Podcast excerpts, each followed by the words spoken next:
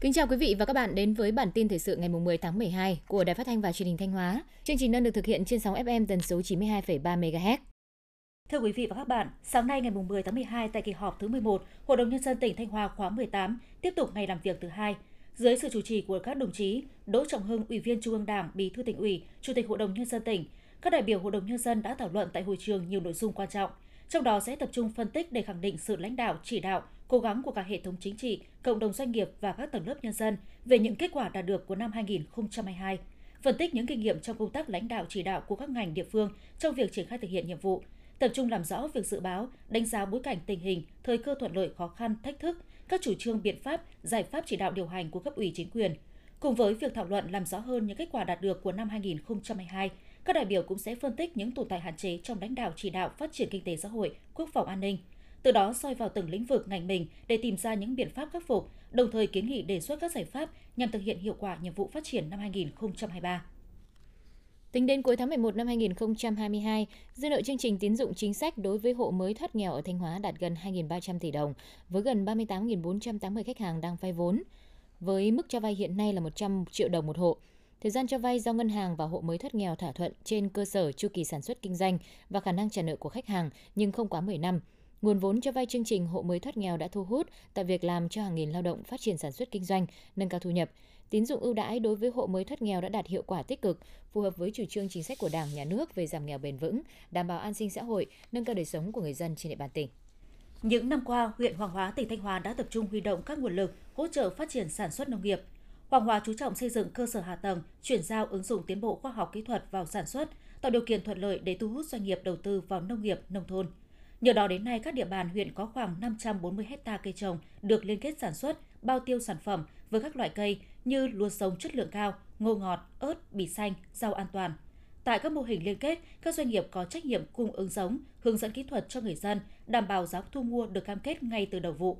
Theo đánh giá, các mô hình liên kết sản xuất bao tiêu sản phẩm mang lại hiệu quả kinh tế cao hơn từ 1,5 lần trở lên so với sản xuất thông thường. Ngay từ đầu năm 2022, huyện Vĩnh Lộc tỉnh Thanh Hóa đã chỉ đạo vận động và khuyến khích các hộ dân, hợp tác xã, doanh nghiệp tích tụ đất đai thông qua các hình thức chuyển nhượng quyền sử dụng đất, cho thuê góp đất để phát triển các mô hình sản xuất nông nghiệp quy mô lớn gắn với liên kết tiêu thụ sản phẩm, qua đó đem lại giá trị thu nhập cao cho người nông dân. Đến tháng 12 năm 2022, huyện Vĩnh Lộc đã tích tụ tập trung được 130 hecta để phát triển nông nghiệp quy mô lớn, đạt 87% kế hoạch, trong đó lĩnh vực trồng trọt 90 hecta, lĩnh vực chăn nuôi 10 hecta, còn lại là diện tích sản xuất lâm nghiệp. Diện tích đất sản xuất tập trung quy mô lớn của huyện được đánh giá đạt hiệu quả kinh tế cao gấp từ 1,5 đến 2 lần so với sản xuất nhỏ lẻ trước kia. 11 tháng năm 2022, tri cục Quản lý Chất lượng Nông lâm và Thủy sản Thanh Hóa đã kiểm tra giám sát và cấp 130 giấy chứng nhận nguồn gốc xuất xứ cho gần 3.860 tấn ngao thương phẩm theo quy định. Để có cơ sở cấp giấy chứng nhận nguồn gốc xuất xứ cho ngao thương phẩm, tri cục Quản lý Chất lượng Nông lâm và Thủy sản đã thực hiện 44 đợt giám sát với tổng số 44 mẫu ngao và 88 mẫu nước trên vùng quy hoạch Nguyễn Thể hai mảnh vỏ tại các huyện Nga Sơn, Hậu Lộc, Quảng Sương và thị xã Nghi Sơn.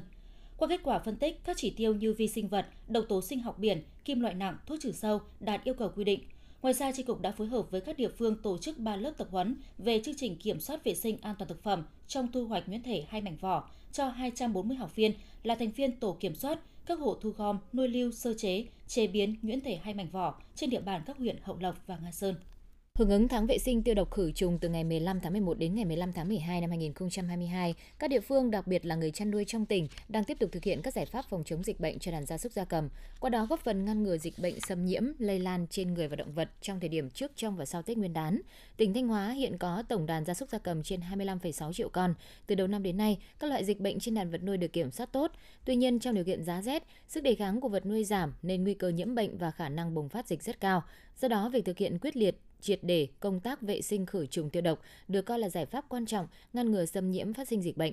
Chính quyền các địa phương và các hộ chăn nuôi cần thực hiện đồng bộ, nghiêm ngặt việc phòng chống dịch bệnh và tiêm phòng gia súc gia cầm năm 2023 theo kế hoạch của Ủy ban nhân dân tỉnh.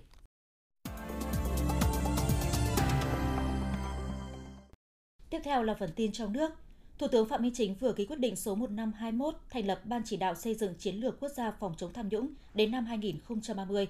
Phó Thủ tướng Chính phủ Lê Minh Khái, Bí thư Trung ương Đảng làm trưởng ban chỉ đạo.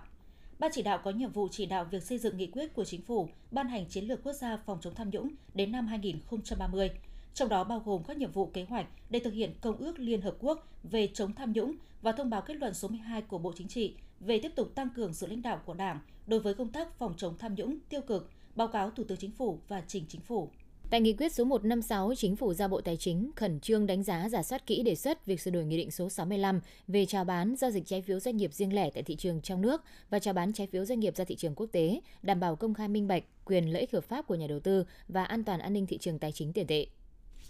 Cục đăng kiểm Việt Nam Bộ Giao thông Vận tải yêu cầu các trung tâm đăng kiểm trong cả nước niêm yết số điện thoại đường dây nóng tiếp nhận thông tin phản ánh của người dân, doanh nghiệp về các hành vi nhũng nhiễu tiêu cực khi kiểm định xe cơ giới. Theo đó, Cục Đăng kiểm Việt Nam yêu cầu các đơn vị tăng cường kiểm tra, kiểm soát chất lượng, an toàn kỹ thuật của phương tiện giao thông cơ giới đường bộ, đường sắt, đường thủy, thực hiện đúng các quy trình, quy định và hướng dẫn trong công tác kiểm định an toàn kỹ thuật và bảo vệ môi trường. Đặc biệt kiểm soát chặt chẽ quy trình kiểm định các phương tiện vận tải hành khách, xe khách dừng nằm, xe tải có tải trọng lớn, xe đầu kéo, xe si-tech,